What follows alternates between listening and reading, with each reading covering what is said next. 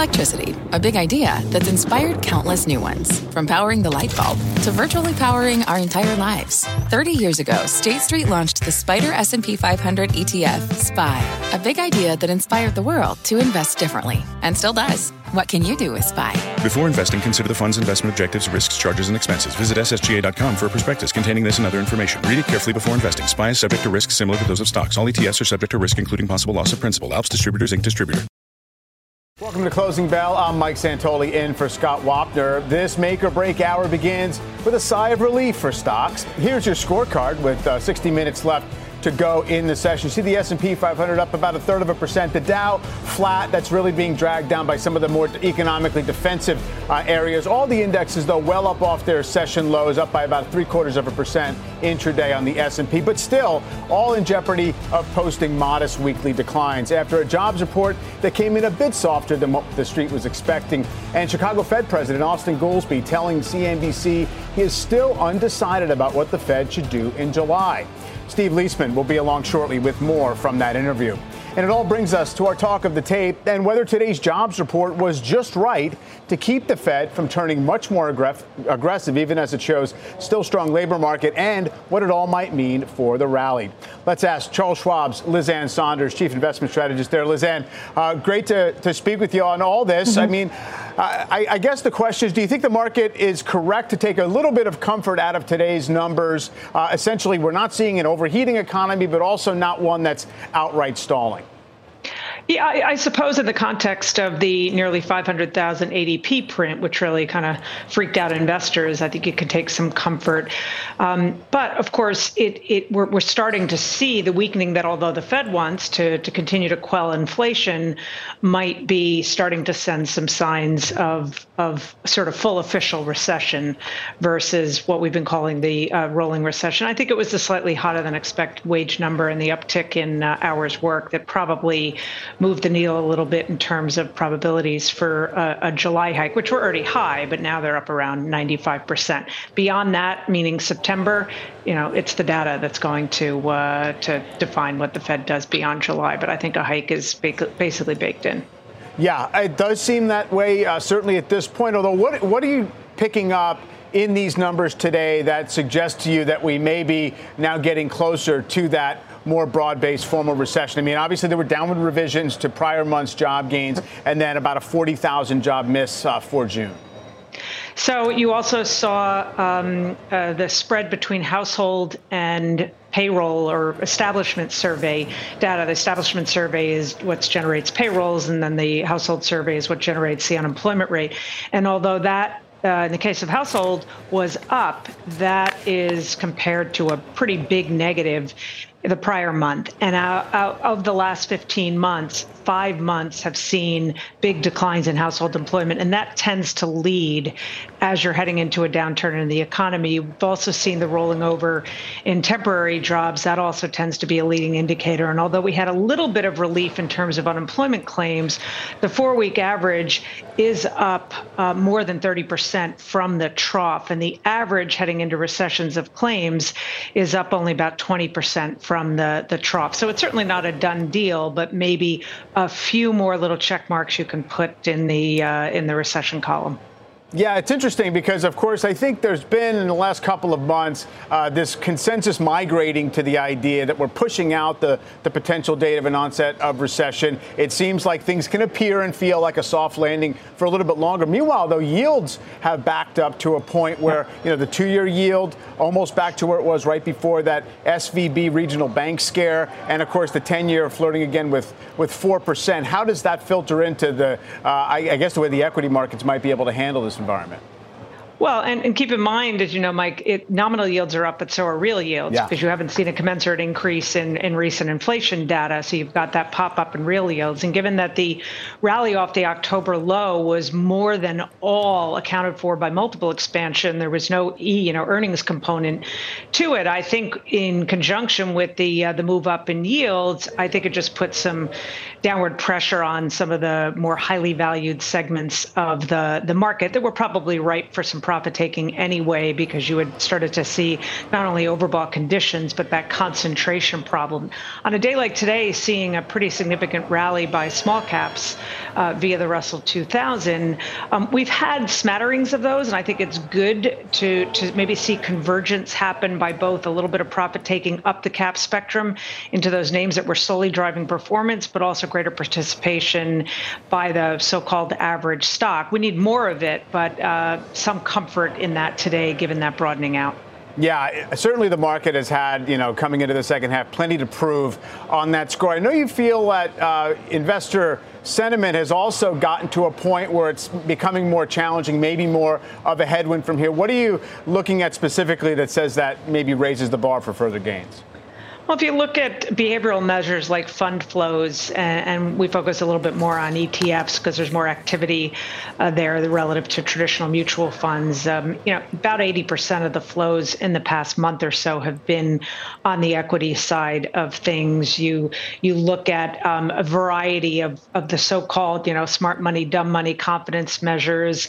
If you look at some of the attitudinal measures like AAII, although a little bit off the the boil in general you're in what might be deemed excessive optimism or at least ample complacency that, and this is important, all else equal is a contrarian indicator. You know, sentiment can get frothy and stay there for years, like was the case in the late 90s. So don't ever consider a frothy sentiment environment as some immediate, you know, sell signal for the, the market. But all else equal, I think it represents uh, at least some near term risk to the extent that there's a negative catalyst. Right. And, and certainly what it does is get us into a different place than we were entering the year when it seemed like there was a lot of pessimism that the market was able to feed off of uh, to go a bit higher. Uh, let's bring in CNBC senior economics reporter Steve Liesman as well as Cameron Dawson of NewEdge Wealth to talk more about all this. Steve, you spoke to Chicago Fed President Austan Goolsbee earlier today. What was your takeaway? He was kind of sunny. Um, you know, I think it's a great way to leave on a Friday in a summer afternoon. He is not that discontent uh, compared to, for example, some of his colleagues on the Fed with the trajectory of the economy. They seem all bothered by how resilient the economy has been. Obviously, he thinks inflation is too high, but he talked about making progress. And I think on this sunny, though humid uh, Friday afternoon, we ought to listen to the fairly upbeat uh, Austan Goolsbee here. The Fed's overriding goal right now is to get inflation down. We are going to succeed at it. And to do that without a recession would be a triumph. And that's the golden path. And I feel like we're on that golden path. So on the golden path, I don't know how much Liz Ann or Cameron think we're on the golden path, but we are bringing inflation down. Employment is relatively uh, robust still. We have not yet had anything that would resemble an official recession, in part because we don't have the weakness in the jobs market. The consumer seems to not be giving it up, although perhaps there's some softening there. So I don't know. There's sort of a feeling among some that maybe they can pull this off against odds and their past history of being unable to do so, Mike. Sure. Uh, he said Golden Path, not Yellow Brick Road. Might have had different implications if that were uh, the case. Uh, Cameron, um, it is the case, and I think it's a good reminder what Goolsbee had to say, which is it's inflation that is in the mandate and it is the target of their policy right now. It's not we need to get unemployment to a certain level, we need the economy to slow to a certain point, financial conditions have to be to a certain level of tightness. Those are all the tools, those are not the jobs. So, do you think that there's a shot the economy can have this more benign outcome? Well, certainly, but I think it really does depend on the path of services inflation because Goolsbee called out goods inflation is needing to see more progress on that front, but that's been in disinflation for 18 months from durable goods. So we've already seen progress on that. It's the services inflation that remains so sticky, and why the Fed keeps bringing up the labor market is something that they need to watch because we still see wages being very elevated. Yes, they're a little bit off their highs, but we saw in the average hourly earnings today that was the source of upside surprise. So, how much does the tighter labor market and high higher wages feed into that services inflation and keep them from truly achieving the entirety of their 2% goal. Cameron, I'll just give you real quickly the Goolsbee response to that because I asked him that, and he was talking about the work week as a whole, which is kind of down from where it was. And as you know, the amount that people take home is the hours work times the wage. And if one goes down a little bit and the other goes up, you kind of end up sort of in the flattest area. That's his response to the inflationary impulse from the wage numbers. Although I do think, uh, Steve, that what Cameron said and, and all that we've been talking about does get to this idea of we take some heart in the resilience of the economy. And Liz, I love your thought on this. But the resilience of the economy is also the thing that keeps certain factors sticky, whether it is wage growth uh, or it is some of these measures of inflation, and therefore keeps the Fed in the game, looking to do perhaps more versus less. So is this just elongating the process, Liz Ann, or do you actually think that uh, that we can get to some kind of really favorable equilibrium at some point soon? Um, well, I do think it's elongating the process, and, and, and nobody wants a recession or any kind of contraction in economic growth. But frankly, one that gets pushed further out, possibly into 2024, I don't think that that's a, a, a more bullish environment for the stock market. I think um, weakness sooner rather than later allows the Fed not to pivot to rate cuts, but to move into pause mode. So I actually think not that not that we're cheering for for weaker economic numbers, but that's the better scenario from a market perspective than a push out into 2024. Yeah, Cameron, it seems as if this market has required, and it's not that atypical, but it's very stark this year. It's required these scares along the way, people to get worried about something and ha- have a little bit of a concentration of fear and selling intensive, and then get a little bit of relief when it doesn't get so bad. So we've been riding that for a while. I wonder if you think uh, that brings us to a place where, uh, you know, we're, we're, we're, not able to necessarily find the next thing uh, to climb as a wall of worry.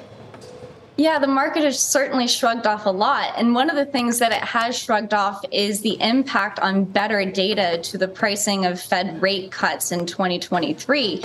Because just a couple of months ago, there was a pretty aggressive pivot priced into the back half of the year, which has been now effectively completely priced out as data hasn't supported the Fed moving to an easy stance. But as that has been priced out, you've seen the upward pressure on yields, and yet equity markets have completely ignored ignored the, me- the message from yields and really continue to see really sharp valuation expansion in the face of higher nominal and, as Liz pointed out earlier, real yields. And to see the real yield for the 10 year go to a new year to date high of nearly 1.8% today and have the NASDAQ and growth stocks lead the market higher just is a great example of how much those parts of the market have ignored the message from yields are, they ignoring the message or are they feeding off of something else out there besides just the math of, uh, of you know, sort of the real cost of money, do you think? I think it's a little bit of both. So the message from yields may be that the Fed itself and the market still has cuts priced into 2024. So what's a couple extra months of higher interest rates before you get the eventual pivot? But to your point on the second hand is that there really are other things driving this market higher. It's the optimism around AI and what that could mean for earnings. We haven't seen that shown up in earnings estimates yet. The Russell 1000 growth earnings have only been revised up by about 3% over the past couple of months. And usually those do lag, but we'll really need to see those earnings estimates be revised higher to justify these kind of valuations, which really do price in a fair amount of good news from out years into today's levels. Mm-hmm. Steve, um, with Goolsbee saying he personally is undecided about what to do in July, it's two and a half weeks away. We're going to get the CPI numbers, not sure what else. Right. Does that give you any hint of the state of the internal debate, given that he's a voter, uh, he's going to be in the room, and he's not taking for granted that we're going to go 25? I mean, he said you can do one or two more hikes this year. He just doesn't think, you know, they're going to do more than that. He maybe wants to uh, take a more of a wait and see approach, which is sort of in line with the chair. He's just a little less downbeat. But, but Mike, I want to leave you with one sort of other sunny thought here on this Friday afternoon, and it kind of responds a bit to Cameron, which is where's the profits going to come from? When I think about today's jobs report, you know, the half year is done. We brought on one and a half to two million new workers. It's an enormous number of workers to bring on. I think company and corporate productivity has suffered because of this massive hiring spree they've been on. And I think one of two things is going to happen. The first is that company, these workers are going to become more productive, and that's going to show up in productivity numbers for the economy, and it's going to make the wage gains look less problematic to the Fed. The other thing that would happen is if these workers don't become more productive, there could be some shedding of these workers, and so companies will find a route back to, or to enhance their profitability through some cost cutting. One or the other thing needs to happen, but I think we're not giving enough credit for the amount of hiring that's happened and how that, at least initially, is a potential drag both on the economy and on corporate profitability. Yeah, uh, fair point. Unclear just exactly how rapidly we can see that uh, type of effect on productivity that satisfies the time horizons of the average uh, investor, but uh, worth keeping in mind. And Liz Ann, just to kind of bring it back to where you sit from uh, practical portfolio allocation stance right here, reacting to this current environment, seemingly late cycle, things not looking cheap, but not everything in the market has particip- participated equally. Yeah, no question about it. I mean, the concentration um, has been significant in the the mega cap eight, and at least for the beginning of June, you had a record low percentage of the S and P that was outperforming the index itself over the past two to three months or so. So I think there is some opportunity down the cap spectrum in other areas, but we continue to say you want to stay up in quality. As you know, Mike, we've been very factor focused as opposed to trying to make monolithic sector calls with kind of a quality wrapper around factors, factors like strong free cash flow, especially relative to enterprise value, self-funding companies, i.e., you know, strong balance sheet, low debt, high cash. We're in earnings season, so positive earnings revisions, positive earnings surprise. So it's really a blend of lowercase g and v growth and value uh, factors, but I would say broadly it's got that quality wrapper around it. There's going to be a time where you it's okay to move down the quality uh, spectrum because that's where you get leverage to a cyclical upturn in the economy. I'm just not sure we're there yet. Got you. And um, and Cameron, um, in terms of the way you would approach things from right now, fresh money wise, uh, we obviously have this market that has left some things on the table. I mean, some things have fallen by the wayside. Uh, you have small caps, you have equal weight that have only haltingly participated. But what areas do you think uh, make sense for this current moment? Yeah, I think that you have to have a distinct time frame in mind when making the decision because if you're looking out 2 to 3 months, the best momentum, the best trends are in the most expensive parts of the market and we really haven't seen any deterioration in those trends yet to suggest that the uptrend is over. But if we're looking from a valuation perspective, which is a better predictor of returns looking out 2 3 years, you do see much better valuations within equal weight and within value. Now we prefer equal weight over value just because value has such a heavy overweight to financials and energy. But that equal weight index is actually trading below its 10 year average valuation. So mm-hmm. a lot of that lift in valuations that we've seen year to date that would cause us to be careful about those expensive parts of the market over the longer term, we don't see that within equal weight. And that's where we're finding opportunity in today's market. All right. Yeah, I think it's about a 4.5% year to date on the equal weight. It's not exactly as impressive as the market cap weighted, but it's not nothing either. Um, uh, Liz Ann, Steve, Cameron, thanks so much. Have a great weekend. Thanks, Mike. All right, let's get to our Twitter question of the day. What will the Fed do at their next meeting? Hike, cut, or pause? Head to at CNBC Closing Bell on Twitter to vote. We'll share the results later in the hour. We have uh, about 43 minutes left in the trading day. Let's get a check on some top stocks to watch as we head into the close. Christina Partsinevelos is here with that. Hey, Christina. Hello, Mike. Let's talk about shares of Riot Platforms. They're surging to a new 52 week high today after releasing its production numbers from last month. The crypto mining platform saw an increase in Bitcoin production last month compared to a year ago. You can see shares are up about almost 13% right now. The stock has really has seen just this massive, look at this, this massive run up this year. Shares are up, what? 350% just in 2023. There's that AI. Now let's switch gears, talk about the retail space. Levi Strauss is falling after the company slashed its profit outlook for the rest of the year, driven by a steep drop in wholesale revenues. Kontoor Brands is another name I wanted to just bring up right here, down almost 8%. It's falling in sympathy because this name is also known for its denim brands, Wrangler and Lee. So you can see both Levi Strauss down 6.5, Kontoor almost 8. Mike, Christine? do you have Wranglers? Thanks so much. Not in a long time. Uh, okay. Uh, maybe when I was, you know, uh, mom was shopping in the children's section for me. Okay, but, good, good, good. You're, you're like actually, a Levi's I wasn't aware guy. that was now the public company uh, that held them. Uh, excellent. You learn something new every day with me. All there right, you go. bye. Appreciate it. We are just getting started. Still ahead, Amazon CEO telling CNBC yesterday he has no plans to spin out AWS. So, what could be the next catalyst for that stock? We'll ask a top analyst. Plus, the chief U.S. strategist at Ned Davis Research tells us the two market forces that could drive the next leg of this rally. You're watching Closing Bell on CNBC.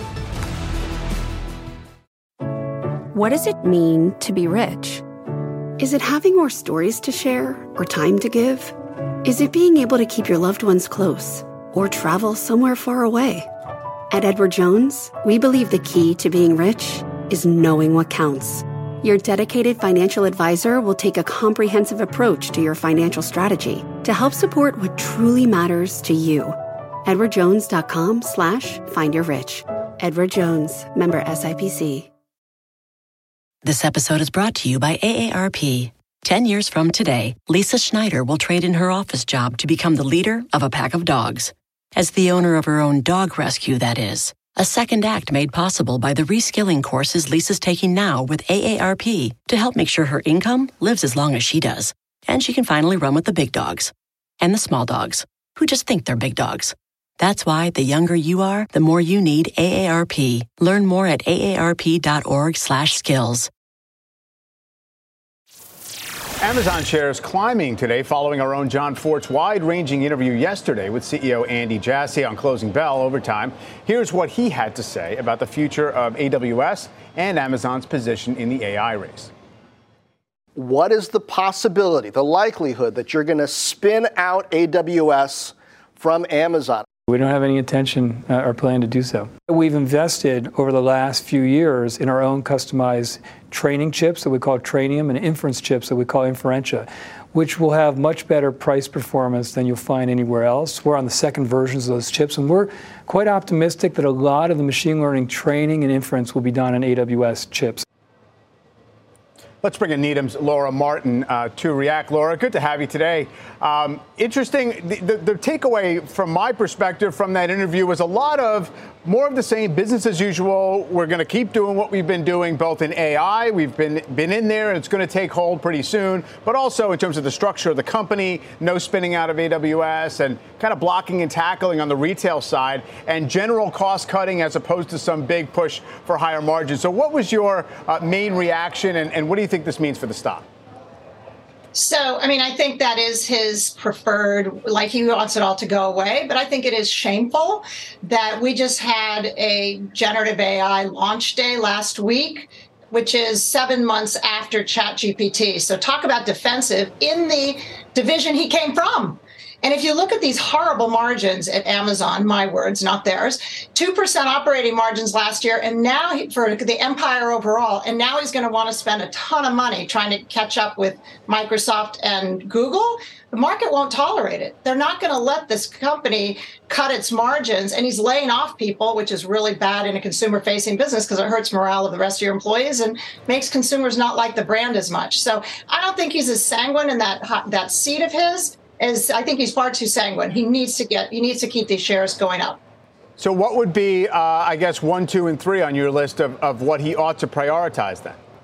He should spin off 10% of AWS. He gives us the financials anybody. It would allow tax consolidation. It would let a totally different set of investors invest in AWS and give them capital to drive what is going to require billions actually of dollars. We know from Microsoft they're putting $10 billion into ChatGPT. They only own 49%. So this is going to be billions of dollars that he's going to require in his cloud business. And the e-commerce business doesn't make any money. It's sort of their anchor tenancy, but they don't make any money. So he needs to spin off part of this so it can get a higher multiple so he can fund what he needs to do in generative AI over at cloud. Do you think that we'd have any surprises as to how the, the rest of Amazon would trade if AWS were capitalized separately? In other words, you know, is it just a, such a huge predominant uh, weighting in terms of the overall company valuation that, that the market is not is going to pay even less for the rest of it? So I think conglomerates always get a pretty big, discount on on on you know from Wall Street. So because when we add up the actual value of what we think cloud would trade out separately, and we think the media like Prime and Twitch, all these assets get buried in the conglomerate, and the margins get pulled down by e-commerce. It is my point of view that the more you separate those financial statements from e-commerce, the more they would have to increase their e-commerce profits, which would be better for the business and for capital allocation, in my point of view. Do you think they have a clear path into getting the margins higher in e-commerce? I mean, you mentioned it's not a great look to be laying people off, but, but presumably that would be part of it. Yeah, no, I don't. I don't think there's a sense of urgency, and I think there should be because I think he's going to need a lot of money to compete in cloud, and cloud has massive 30% margins, whereas everyone else in cloud is losing money or has tiny margins. So he wouldn't even have had a 2% operating margin last year if it wasn't for his wonderful, huge cloud business at 30%. By the way, the thing about generative AI is once one of your clients creates an app on one of these foundation models, the lock in into your cloud business is enormous. So it is really important he race for the finish line here, or he's going to lose his business clients to Google or to Microsoft who are ahead, and he will not get them back because mm-hmm. you build these apps on a foundation model that's sitting at one of these big cloud providers. He, he did address that a bit. Now, is it, is it your sense that that the company is truly behind or that they've just been bad about messaging where they're headed in this area and haven't made as big a deal out of it as Microsoft and Alphabet have? I disagree with his statement, although I think it's the only position he could take. Um, I think they're really far behind. And I think the evidence I would use is not only this very late launch, seven months after ChatGPT came to the consumer, but also the fact that what they're doing is they're saying, hey, all you foundation models, you don't want to be at Google. That's a conflict of interest. Come to us at AWS. We will host your foundation model. And so our business clients can pick among any foundation model, mm-hmm. including ours, Bedrock. But that means to me that they're behind because they're going to become the aggregator for other people's foundation models. And now, all that said, uh, I mean, I know you're still carrying a buy on the stock, say a 150 price target. Is that just because of the underlying AWS value? It is, and because we really think Twitch is undervalued here, we think mm. Amazon Prime is undervalued here. The media assets here are really worth the sum of the parts here. We think so, sort of you get e-commerce for free, but we think e-commerce must er, start increase its earnings. Interesting, Laura. Uh, thanks a lot for the time. Appreciate it. My pleasure. Laura Martin. Coming up, our next guest says the bull run isn't over yet. He'll tell you why and how to position your portfolio after this quick break. This episode is brought to you by AARP. 10 years from today, Lisa Schneider will trade in her office job to become the leader of a pack of dogs. As the owner of her own dog rescue, that is. A second act made possible by the reskilling courses Lisa's taking now with AARP to help make sure her income lives as long as she does. And she can finally run with the big dogs and the small dogs who just think they're big dogs. That's why the younger you are, the more you need AARP. Learn more at aarp.org/skills. Welcome back to Closing Bell. The S&P 500 staging a, a modest midday turnaround to the upside. Still on track, though, for its second negative week in three. Yet the bull run isn't over yet, according to our next guest, Ed Clissold, chief U.S. strategist at Ned Davis Research. Sees two major market forces that should drive the next leg of the rally. Ed, uh, good to see you. I know you, you know, probably been contending like everybody who's watching this market with some mixed messages, right? It was a, uh, a pretty good rally off the October low, but it didn't necessarily check off all the boxes to say this is a, a true high momentum bull market. Uh, but what are you seeing in your signals that embolden you to maybe nudge equity exposure up recently? Uh, yeah, yeah, thanks, Michael. Uh, we, we have been overweight equities since January, and we added a little bit more exposure earlier this week. And there were two reasons for that. One, is that a fair criticism of the rally coming off of the Silicon Valley Bank debacle was it was very narrow. Just a handful of stocks were driving all the gains. But that's changed. It's broadened out considerably. If you look at percentage of stocks above their 50-day moving averages, that's gotten well above 75%. Look at percentage of sub-industries, there's about 150 sub-industries. Almost 80% of them are in uptrends. So that's a pretty broad rally. And the second thing is that there's been this concern over a looming recession because growth has been weak. The Fed's been so aggressive. But the recent economic data, if you look at the jobs data today, the ISM services uh, report uh, the other day, and some other economic data, and it's suggesting an imminent recession um, risk is, is pretty low. So maybe that could happen next year, but the, that enables the rally to continue for a little bit longer, even if the Fed does raise rates in a few weeks. So what are some of your other inputs suggesting at this point? Things like you know valuation overall, or, or even some of the, the, the sentiment metrics that you that you carry. Uh, are they also feeding into this idea that there could be more room? Um, yeah, yeah, those are a little bit mixed. But if you look at absolute valuations, just the PE for the S&P 500, it's not that far above its long-term average. The challenge there is relative to short-term interest rates. It's probably the first time in about 20 years that cash has been a very reasonable alternative uh, to to stock. So that may cap the upside um, in in stocks somewhat. When you look at investor sentiment, Michael, um, that has been had been a really positive uh, part of our indicator suite. People were so concerned about a recession, about the Fed for so long that any incremental piece of good news was probably going to nudge the market higher. Now, some of those bears have come off the sidelines. There's a little bit more optimism. Usually, when you've been pessimistic for this long, months and months on end, it, the first move into optimism isn't necessarily a bull killer. It's if it stays there for a long time, that that would be more of an issue. Which again is a reason why we think the rally could go for, go on for several weeks to a few months more uh, before it runs into trouble. All right. And is there a, a, particular level of yields that would become more of a concern? Uh, or I guess if yields fell, would that refresh the bull case? Yeah, so I, I think from here, you know, an, an, another 25, 50 basis points in, in Fed rate hikes to push the, the, the three month towards 6%. You know, at some point in there, it would probably mean you know the equities are even less attractive. I think it has to do with the speed of long-term interest rates. If you get a 7,500 basis point move in just a few months, you know, the market tends to really take notice. But if it's a slow climb higher, the market can usually digest that um, okay. So that's something that we're, we're keeping an eye on the level, but also the speed of, of, uh, of the move in interest rates. Sure. Yeah. It seems like the market has been, uh, you know, drawing a little bit of strength from the idea that no matter what, the Fed has slowed down quite a bit from, uh, from last year. And then just in terms of general seasonal pattern stuff, does that start to get less friendly or are we still in decent shape for the market?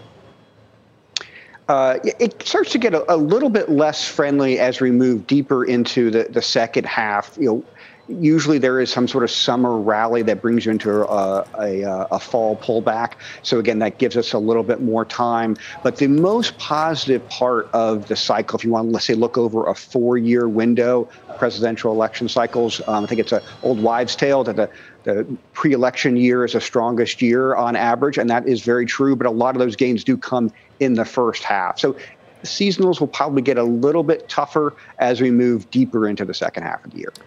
And um, just in terms of what we're calling this thing, we, you know, there was a lot of debate. We got across 20% uh, in terms of upside from the low, and people said, okay, that's a bull market. You guys have your own ways of determining these things. And you said you uh, have been overweight equity since January, so presumably you've thought that the trend was higher for, for a while now before we even got to that 20%?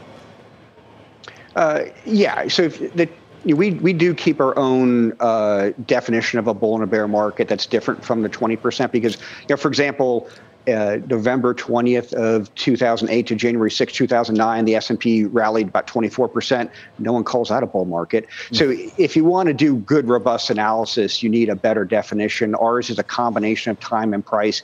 We haven't quite gotten there at this point. Another mm. push higher uh, will would get us there. Uh, but you know those those are really good for historical analysis. But if you wait for you know the market to rally 20% or more, then you know you missed good gains, which is why you you need to go ahead and, and allocate your portfolio before necessarily you get that that information that the bull market has already started. Yeah, st- staying in tune with the market and then uh, labeling it later, I guess, is, uh, is maybe makes more sense. Uh, Ed, uh, great to talk to you. Thanks so much.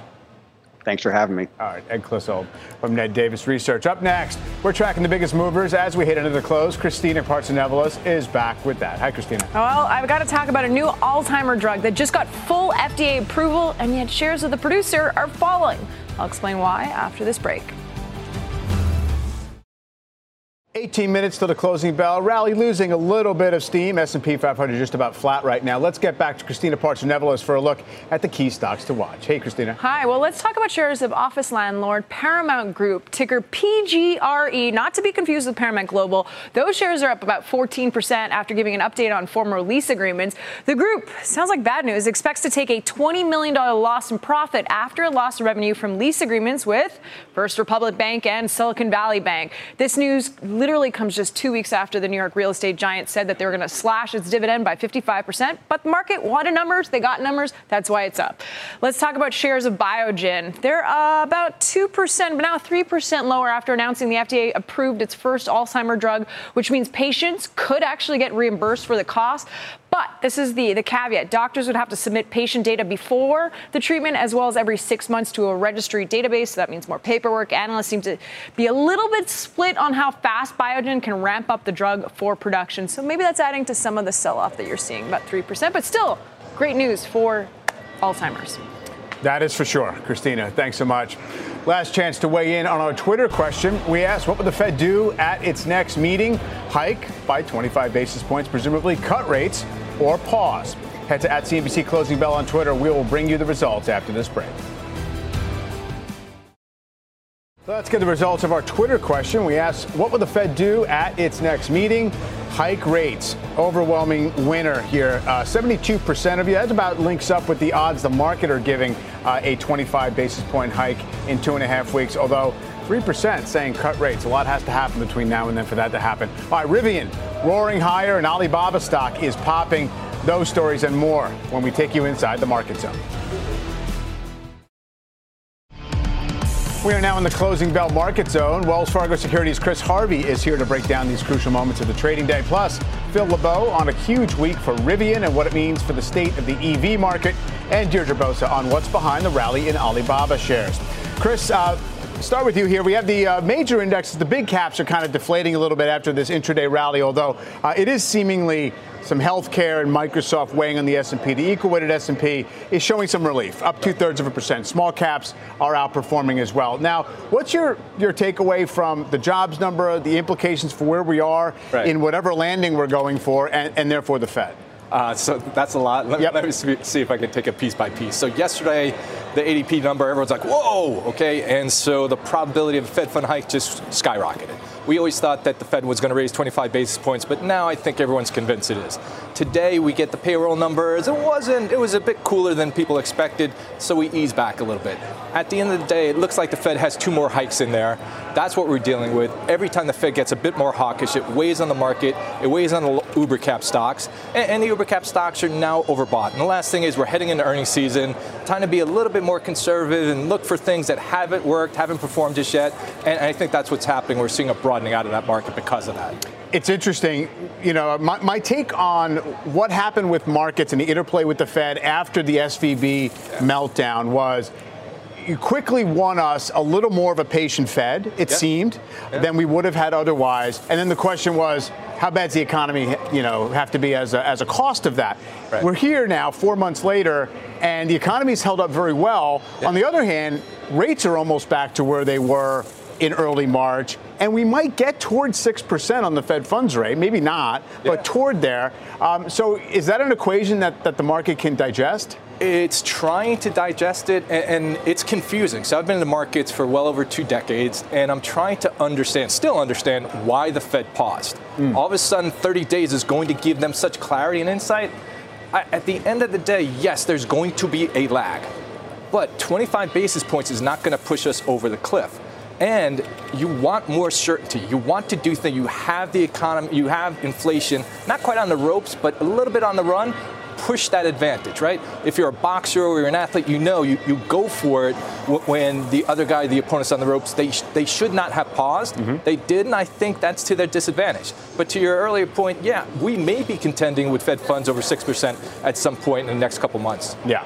Uh, I think they would say, well, look, it's 42 days between meetings. It's a little more than 30 days, but that's still not maybe uh, a tremendous amount of new information. You mentioned maybe it's time to look for things that haven't participated or, or things where there's a little more valuation advantage. What does that mean specifically?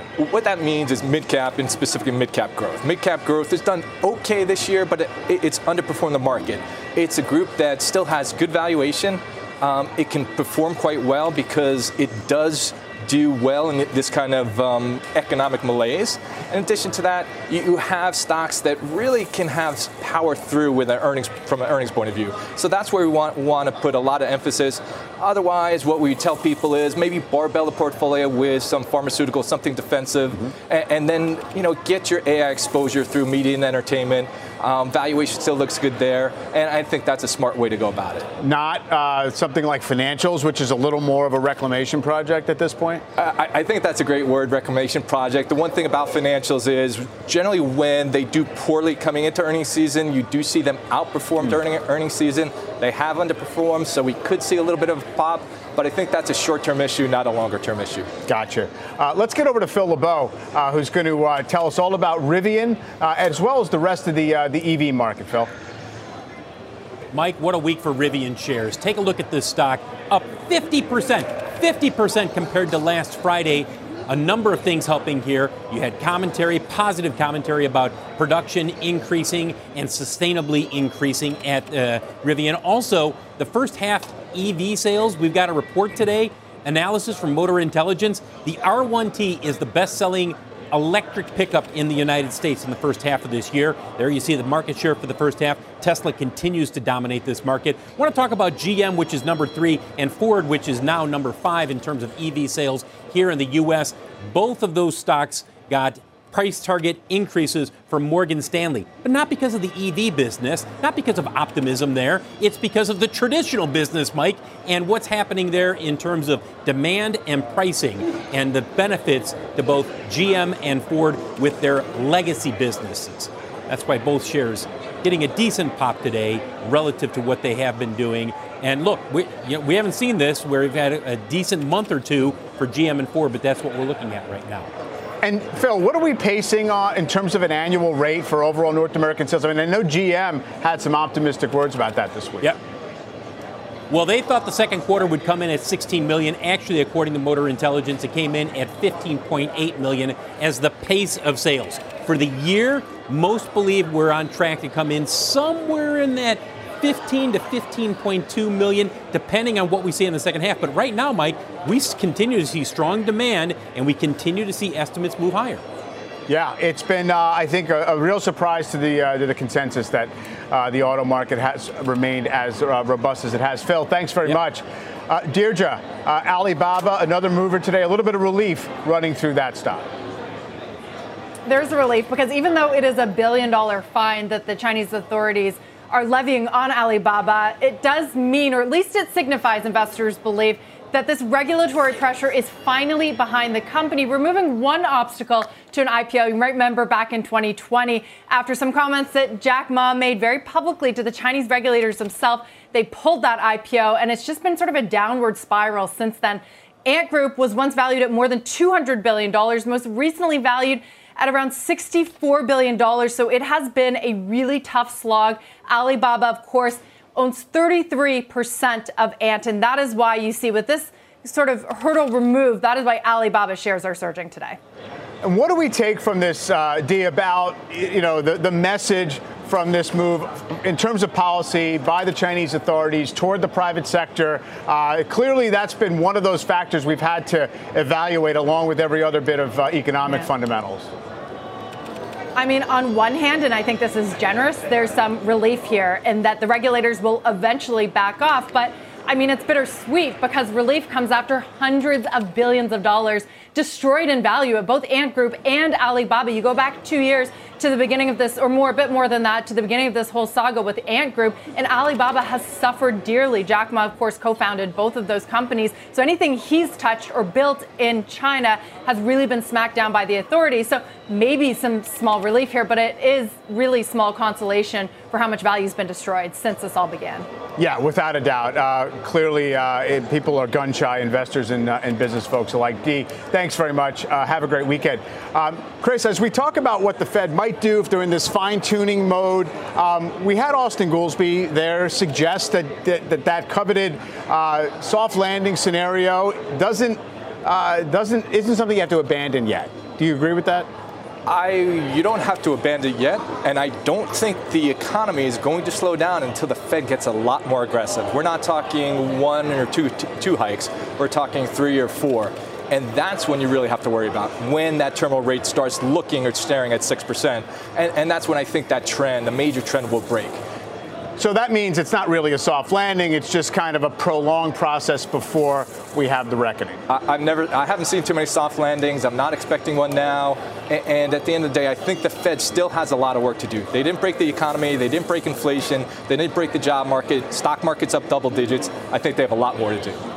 Yeah, uh, you would think with all those inputs, they have a lot more to do. Although we'll see what CPI says tomorrow about if inflation really starts to do some of their uh, their work for it. Chris, thanks very much. Thank you. Good to see you. As we head uh, toward the close, you see the S&P 500 now down about one third of one percent on the day, also down more than one percent on the week. However, market breadth has been positive. This is one of those days where the big caps are pressuring the overall indexes, and yeah, the Russell 2000 up 1.1 percent, 70 percent of all volume on the New York Stock Exchange is to the upside at this point, and we actually have the uh, equal-weighted S&P up 40 basis points. Volatility index back down below 15 after running above 16 uh, in the middle of the week. That's going to do it for closing bell.